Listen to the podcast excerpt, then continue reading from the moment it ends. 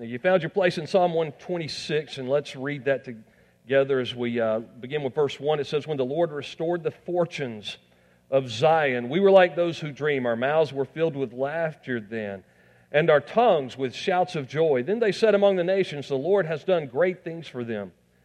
The Lord has done great things for us, and we were joyful. Restore our fortunes, Lord, like watercourses in the Negev or the southern desert. Those who sow in tears will reap with shouts of joy. And though one goes along weeping, carrying a bag or the bag of seed, he will surely come back with shouts of joy. He'll come back rejoicing, carrying his sheaves. Eugene Peterson puts it this way in the message. He says that those with heavy hearts, they return with armloads of blessings. I want to talk to you about heavy hearts and armloads of blessings this morning. Father, we thank you for your word and we thank you for the encouragement that we receive. Even when we look on uh, the history of your people, Israel, and under the Old Testament, Lord, we, we see it as a, such a beautiful pattern for what you're doing spiritually in the, the life of your people today and what you desire to do. And Lord, I pray that you would bring us to that place that we just sang about, that, that the desire of our heart would be the desire of your heart, and that your passion for revival and renewal will be our passion for revival and renewal. We pray all this in Jesus' name. Amen. You can be seated. Well, you saw a little announcement from Scott. You saw uh, some of the things that Ben shared with you. And on your way out this morning, we want to give you some more resources that you can pass out, invite other people. You saw that there's going to be special days um, after uh, the service next Sunday morning. We're inviting all college students to stay after. We're going to feed you for free. So um, I remember what it was like in college. If I could get a free meal outside of the school cafeteria, I was always ready for that. Um, so we're going to feed college students after the service next Sunday. So we want as many as can come be a part of that and stay with us. And then uh, Monday night, the sport, fall sports, all auxiliaries, everybody, we're inviting everybody to come, not just if you play a fall sport, but we want to uh, recognize some of our fall sports teams, make them our honored guests, feed them wings before the service at 6. So come be a part of that. Uh, Tuesday night, family night, we want everybody to bring family, extended family. And uh, Wednesday night is Awana night. We're not counseling Awana. We're just having uh, this place. Some of you remember a couple of years ago, or you know what it's like on Kids Camp Sunday. It's going to be organized mass chaos on Wednesday night, and we're going to have a good time. And Scott's going to speak a, a message where these Awana kids and all of us can really uh, learn something that will, will change our lives. So be in prayer for that revival, but be in prayer for revival always. You know, the great baseball player turned evangelist, Billy Sunday, was known for his revivals, and he would have some of these revivals in baseball stadiums, and he would get pretty excited. He might even run and slide into home plate and, and jump up and say, Safe in the haven of rest. You can be safe in the arms of Jesus. And he was uh, very illustrative in his preaching. But one lady who was a critic came to him and said, Well, Mr. Sunday, why do you keep having to have these revivals? I mean, if it was real, if God was really doing something, wouldn't it last? But you keep having to have these revivals. So for some reason, it's not last, not lasting. Why do you keep having to do revivals? And he looked at her and said, "Ma'am, why do you keep taking baths?" well, if I were to ask how many of you have had a bath this weekend, most of you would raise your hand. And if I were to say, "Well, didn't you have one last weekend or the week before?" Well, we live in a world where it just, you know, we just kind of pick up things and, we get dirty along the way and we need cleansing and we need renewal and sometimes uh, uh our vision of god gets clouded and so we set aside a time on a calendar for uh, uh, a, time of awakening. But i pray that this one will be even different and that what god does in your heart and in my heart and in our lives will be something that touches an entire community a generation and ultimately impacts our world with the gospel of jesus christ and certainly I want to ask you to join me in praying that we see men and women, boys and girls, put their faith and trust in Christ, and those who know Him have their spirits renewed in Him. Now, we're looking at a passage that describes something that happened in Israel's history. Now, I was talking with um, Brother Jerry on Friday night at the ball game, and he's been teaching through the judges, and we, we were talking about how that cycle, you know, they would get right with God, and, and everything would be going great. Then all of a sudden they would kind of fade and they would take God for granted. They'd get away from God. They would find themselves in bondage, and then God would send a judge. He would send a deliverer to get them out of the bondage that they were in. And they would, they would cry out to God in the midst of that, and they'd get their hearts right again. And they just kept repeating the cycle again and again and again. And Jerry and I were talking about how that's kind of like we are, isn't it? We're just in that constant need to be brought back to repentance, brought back to faith, brought, brought, brought back into an awareness of God's deliverance and, and God's power and His presence. So Israel's history is kind of like the, the life that we experience. You know, remember they began after the period of the judges, they were demanding a king. And in the midst of demanding a king, they were told that, yeah, okay, you'll have a king, but you'll, you'll, discover that this king will not be all that it's cracked. This kingdom, this monarchy will not be all that's cracked up to be. And then Saul came along. That didn't work out. David, the greatest king that Israel knew, came along, but he was certainly less than perfect and had sins that devastated his household and the kingdom as a result. And then Solomon, and then we had the divided kingdom period. I'm going to ask some of our uh, Bible students if you remember what happened to the divided kingdom in 722 BC. The northern kingdom fell to the Assyrians from the north.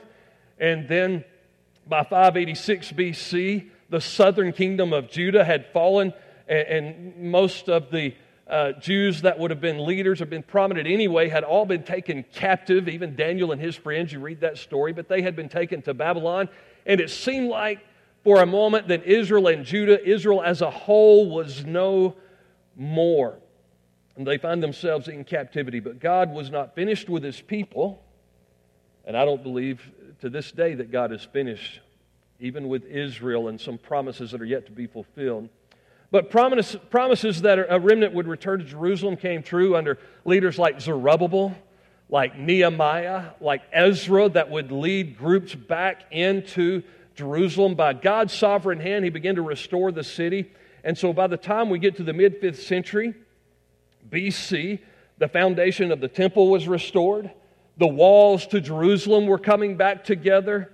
The law, thanks to those who discovered those scrolls and, and, the law, the Torah, was placed before the people of God. You see that beautiful passage in Nehemiah chapter 8 as Ezra the scribe opens the book of the law, as he opens that scroll, as he uh, begins to open the Torah, it says the people stood up. That's why even today we still stand in the honor reading of Scripture. There was a pattern that was set all the way back in Nehemiah 8. They were so hungry for the Word of God that when they found it and when they were back in a place of worship together corporately and it was opened up, they all stood in honor of the Word of God, the book being opened before them. And all of a sudden, the Word, word of God confronted them in, in Nehemiah chapter 8, and they're broken and it's in that brokenness and revival that they were experiencing and all that was starting to come together again. An anonymous songwriter, a psalmist, wrote Psalm 126 and began to pen these words that mean something. I believe it parallels something for us. 1 Corinthians chapter 10 and verse 11 reminds us that those things that happened to God's people in Israel all serve as examples for the church today for you and me to learn from. We're to learn from what they went through because much of it is spiritually paralleled in your life and in my life. So we can learn some things from Psalm 126, one of the greatest Psalms, I think, when it comes to this subject of revival. And so, to prepare for next week, but to prepare for today, to prepare for a lifetime of walking with Jesus, I want us to ask, what can we learn from Psalm 126? And I want to encourage you to go back and read it again and again this week and see what God wants to do in your hearts. First of all, one thing I think God would want to teach us is that their testimony, the testimony of what God was doing, was very publicly celebrated. They weren't ashamed of what God was doing, they were celebrating what God was doing as He began to restore them back to that place in the kingdom that they once knew. It's, he says in verse 1, says, When the Lord restored the fortunes of Zion, we were like those who dream. Now the temple's coming together, the walls are being rebuilt, there are things that are being returned to Jerusalem. Especially the people, but he says it was like a dream come true. They were a people of vision. They could see it happening one day, and now that dream was coming true. And I pray that you'll have a vision for what God wants to do. I pray that you'll have a dream for what God wants to do in your life. Can you get a vision for what he wants to do in your family? Can you get a vision for what Jesus wants to do in this church, in this community, in this state, in this nation, and in this world. See, if you're negative about just, well, I don't ever see God working again. I just, man, if He'll just go ahead and take us on out of here, and listen, I'm ready for the Lord to return anytime, and I believe that He could. But I also believe we're to be seeking His face for another great awakening. And so get a vision for what that looks like. It's been said before unless you see it before you see it, you will never see it. Some of you are having to think about that, right? Unless you see it before you see it, you will never see it. And so we have to get a vision for what revival looks like in our hearts and in our homes and in our church and in our community. And so they said, We were like those who were dreaming. What does it look like for you personally? And what does it look like to be a, a church that impacts its community and impacts literally the nations? God is going to continue to open doors for this church, not only impact this community, God is going to continue to open the doors for this church to touch the nations with the gospel of Jesus Christ. So get a vision in your heart for that and begin to pray for that. Well, they, they were experiencing that and they began to joyfully celebrate that. Their testimony was publicly celebrated. He says, Our mouths were filled with laughter then. We, we couldn't keep it off our face, our tongues with shouts of joy. They said among the nations, Well, the Lord's done great things for them. They could see the hand of God at work in their lives because they weren't quiet about it. Uh, the, their restoration was visible for all to see. There, there's a joyful celebration. I, I love to see when a young person, especially someone who is kind of an introvert on the inside, gets involved in a sport of some kind.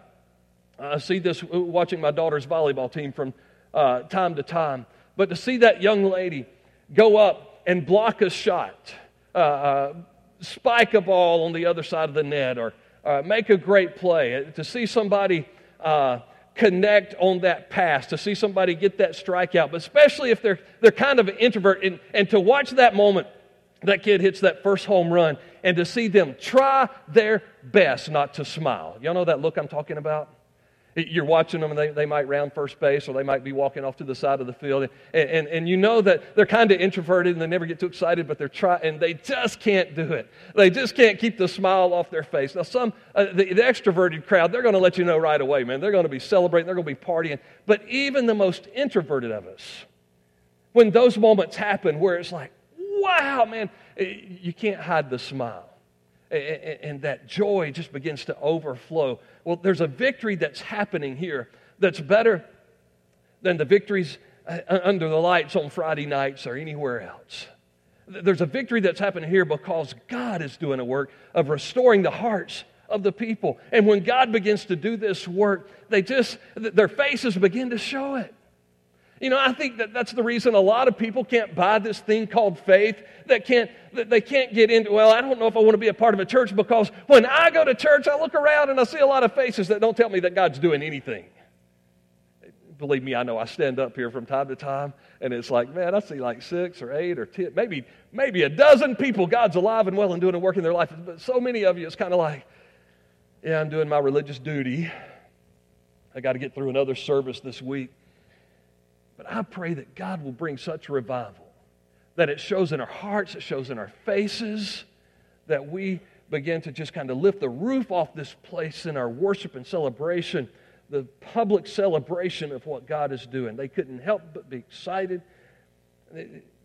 The world couldn't help but see it. The world responded in verse 3 the Lord has done great things for us. Or, the, world's, the Lord says in verse 2 uh, the world says the Lord has done great things for them, and their response is, You're right, He has. God has been at work, and it's undeniable. And, and they saw that it was a process. They saw that, yeah, God's been at work, God's doing some wonderful things, but everybody's not back yet. There are still things that, that are left to be done. Verse 4 says, Restore our fortunes, Lord, like the water courses, like, like streams in the desert, the Negev that was the southern desert below Judah there. And he was saying, You know, there comes a time when it gets really dry in the summer and throughout the fall, that that desert just kind of dries up. That's why it's desert. That's why it's that dry, arid land. But uh, something happens after their uh, winter, which isn't really a winter at all. But in the springtime, the rains, the rainy season begins to take place. And all of a sudden, this dry land for a while becomes damp and it becomes fertile again. And he says, like streams in the desert, as if we are a dry and we're a thirsty people. Lord, we want to see the floods come in. We want to see renewal come into our land. We want to see our hearts refreshed with living water that can only come from God. So those southern desert spring rains became a picture of what they wanted to see happening in Israel there. And that's as the waters would come and the streams would come, they wanted to see the return of the fortunes of Israel. Most importantly, those who had not left captivity and made it back home, they wouldn't wanted to see them return. And see, if God is doing something in your life, you realize it's a process too. That there's, there's, there's more to get in on. Your walk with Jesus can be stronger, it can be more pure, it can be deeper, it can be more authentic than it is even today. And so you're saying, Lord, keep on restoring my soul. But also, if you truly love Jesus Christ, if you've come to a place in your life where you say, I love God and I love people, I love my family members, I love my neighborhood, I love the people I go to school with. If God's given you a love for people and you know that some of those folks aren't home yet, see, there were some of them that still hadn't made it back from Babylon. And so if you know that there are some that aren't home yet, they haven't put their faith and trust in Christ. There's a part of that joy that you can't help but show, man. God's doing some wonderful things in my life. God's doing some wonderful things in my home. He's doing some wonderful things in our church, and that's awesome. But there are still people out there that haven't made it home.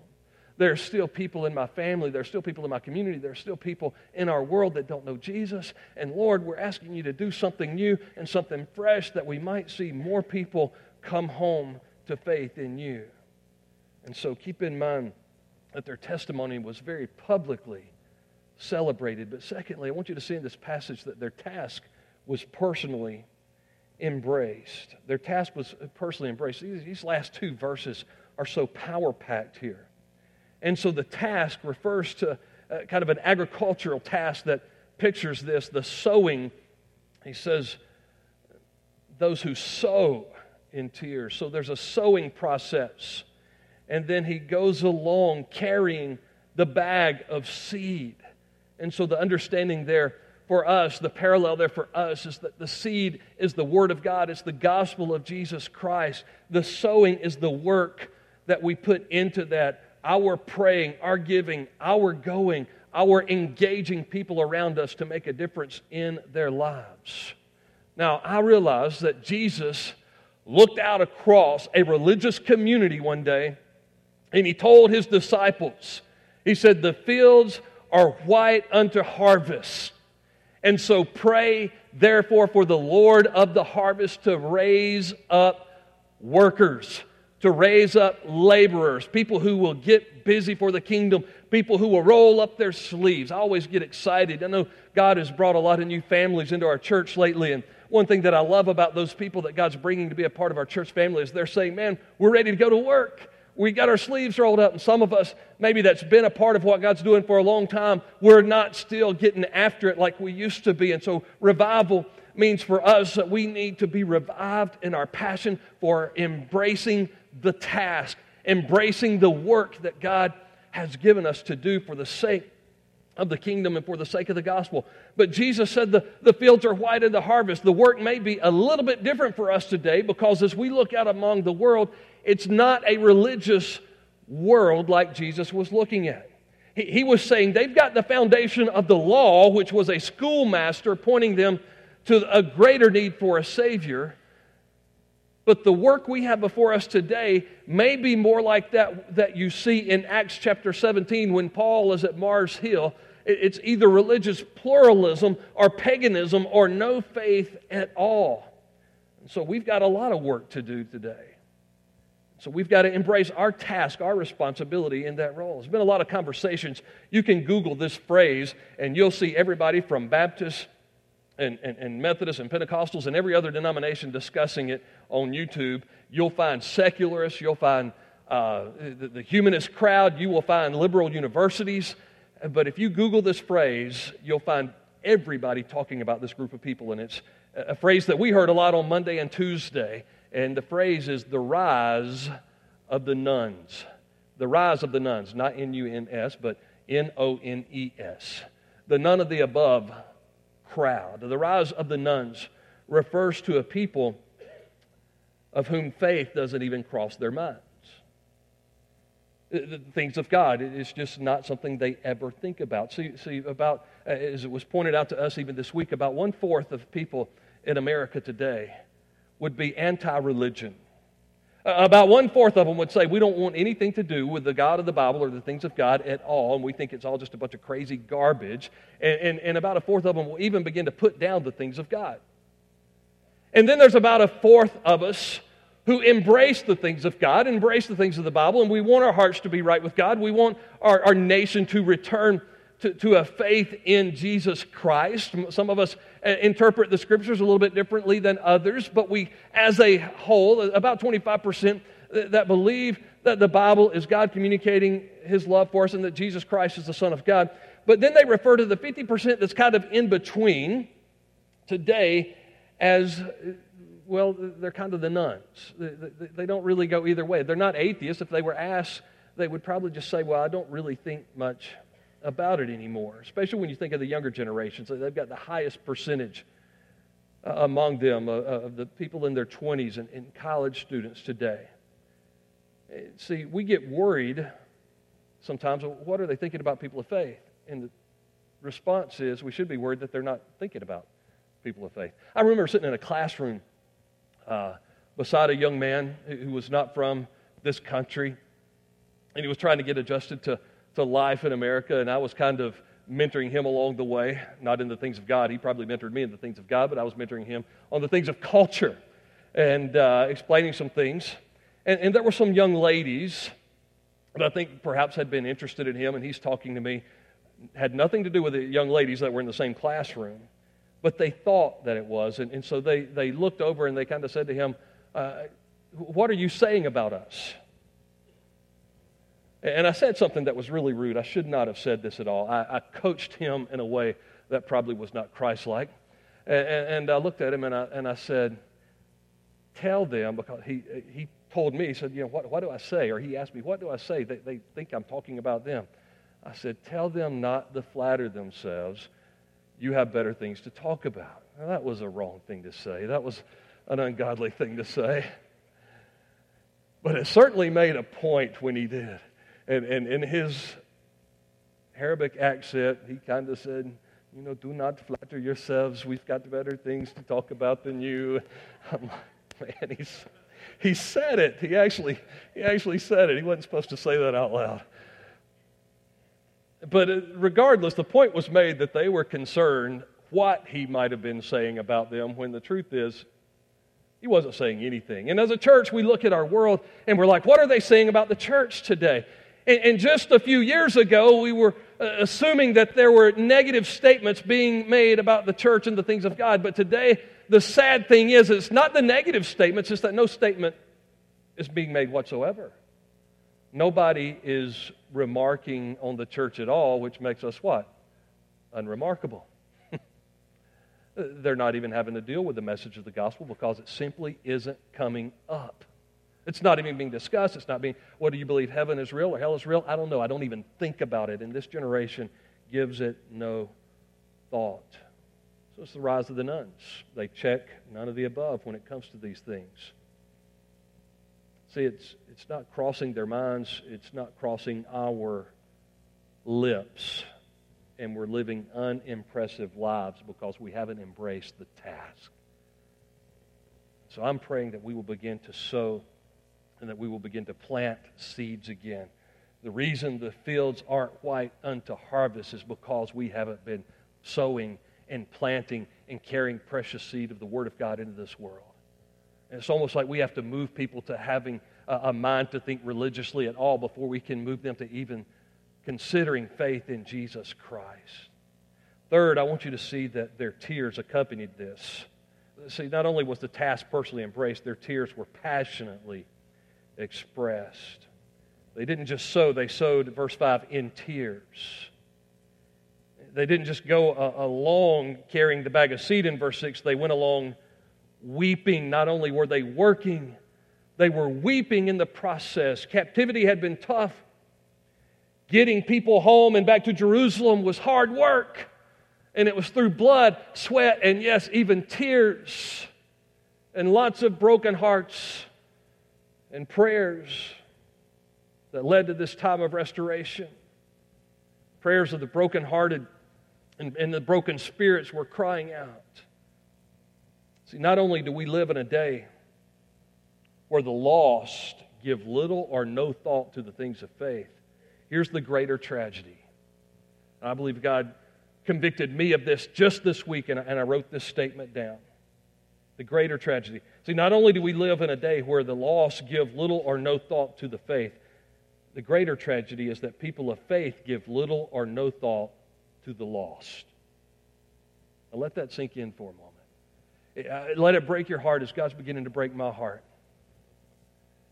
We not only live in a day and an age where the lost give no thought to the things of faith, we live in a day and age where the people of faith give little or no thought to the lost. And it doesn't break our hearts like it used to that they could step into eternity without Christ, and we're not to the place of tears like we once were. And there are people like even your pastor here that says, Well, you know, I remember when my son put his faith in Jesus Christ. I remember when my daughter put her faith in Jesus Christ, and their lives are giving evidence that they've trusted Christ. My wife is serving the Lord, and her life gives evidence that she's trusted Christ. So, guess what? Me and my family, we're on our way to heaven, and if I'm not careful, I can be so content with that that in the back of my mind, even though I'm not saying it subconsciously, I'm communicating. But if the whole world goes to hell, at least my family's going to heaven. God's called us to love our neighbors as ourselves, and it should break our heart that any man, woman, boy, or girl could step into eternity without Jesus Christ. Where are the tears?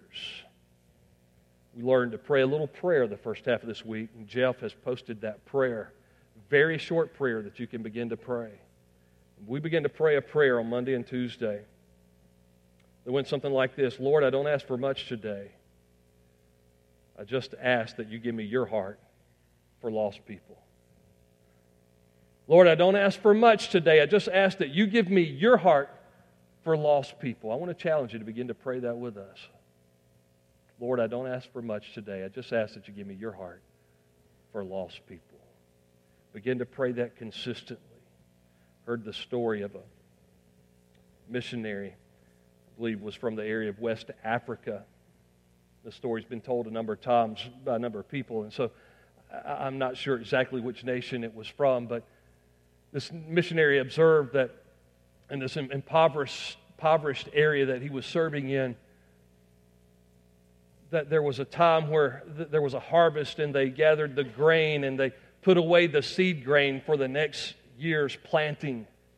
And then uh, to begin with, they would have three meals a day and they would make kind of, there was uh, kind of a meal that was made and, and, and all kinds of uh, breads and, and um, almost like an oatmeal type substance that was made out of the, the grain. And so they would go for a, a season where they were eating really good, and then it would get to where they didn't quite have as much, and then it would get to where they were down to two meals a day, and then they were down to one meal a day.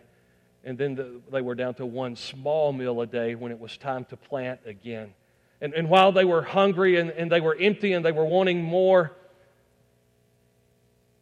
that maybe a son, maybe a, a, a young boy would say, Dad, but remember, we have some more grain. We can eat that. And the dad would say, No, we can't eat that. That's the seed grain. We've got to plant so that we can eat again next year. And they would go out. And they said the boy would begin to help plant. And he thought, That's food that I could be eating, but I'm having to plant it. And through tears, he would sow in tears. And the missionary said that that became a picture to him of Psalm 126, sowing in tears so that they could reap in joy. When we begin to get to a place uh, uh, of spiritual desperation and hunger and wanting God to move, that we take the precious seed and we sow it into the world that it might reap a harvest for the glory of God. If the fields aren't white unto harvest in America today, it's because we haven't planted. We haven't planted the seed that God's called us to plant.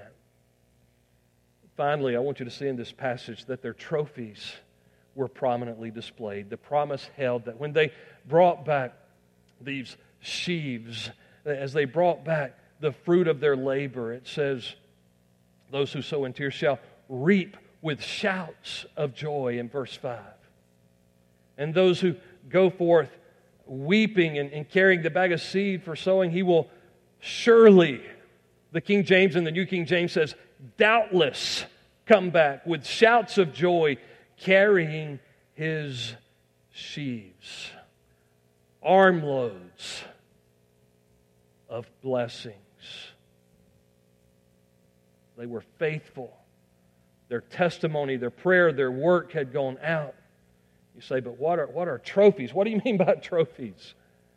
Well, they're, they're not really our trophies, are they? Uh, They're trophies that we experience, but, but they aren't really ours. See, Ephesians chapter 2 and verse 7 says that God displays us as testimonies of His grace. Your life and my life are trophies of God's grace in this world. God puts us on display and says, Let me show you what my grace can do in a life. And so, trophies of God's grace are pictures of when men and women, boys and girls come to faith in Christ and He turns them into something brand new for His glory. When God restores a family, when God restores that prodigal child that has run from Him for so long, when they come back home, that's a trophy of God's grace. And so when we've embraced that task and we've shed those tears for the glory of God and we've cried out and we've worked and given it everything we have to bring people to faith in Christ, the trophies are God doing a brand new work in us God doing a brand new work in our families, God doing a brand new work in our community, in our world. And I don't believe that God is finished with me yet. And I pray that you don't believe God is finished with you yet. I pray that you haven't given up on your family, your children, your grandchildren. I pray that you haven't given up on this county, this state, and this nation because God has left us here to make a difference. And I pray that you'll join me in saying, I don't want to leave this place the way I found it. Vance Havner, late Baptist preacher said revival is falling in love with Jesus all over again. Can you remember a time in your life where you loved Jesus more than you do today? Another great preacher, G. Campbell Morgan, said that we can't organize for revival. We do a lot of things to try to plan for it, don't we? He says we can't organize for revival, but we can certainly set ourselves to catch the wind when the Spirit of God blows upon us. And that's what I'm asking you to do. Set yourselves today. Find some time this week to say, Lord, I just want to be, be sure my cells are ready because we're praying and believing you're going to work. We're preparing for rain, Lord. And, and because we have set ourselves and we're prepared, we're ready for you to work. And Lord, we can't make it happen. We don't have that power, but you can, and we want to be ready. We want to be prepared for you to do what you want to do means you've got to know Him. You've got to love Him. You've got to walk with Him and seek His face like never before. Acknowledge where you are right now. And then pray that prayer that I taught you to pray a moment ago. Lord, we don't ask for much today. All we ask is that you give us your heart for lost people, for people that haven't made it back home yet. Would you bow your heads with me?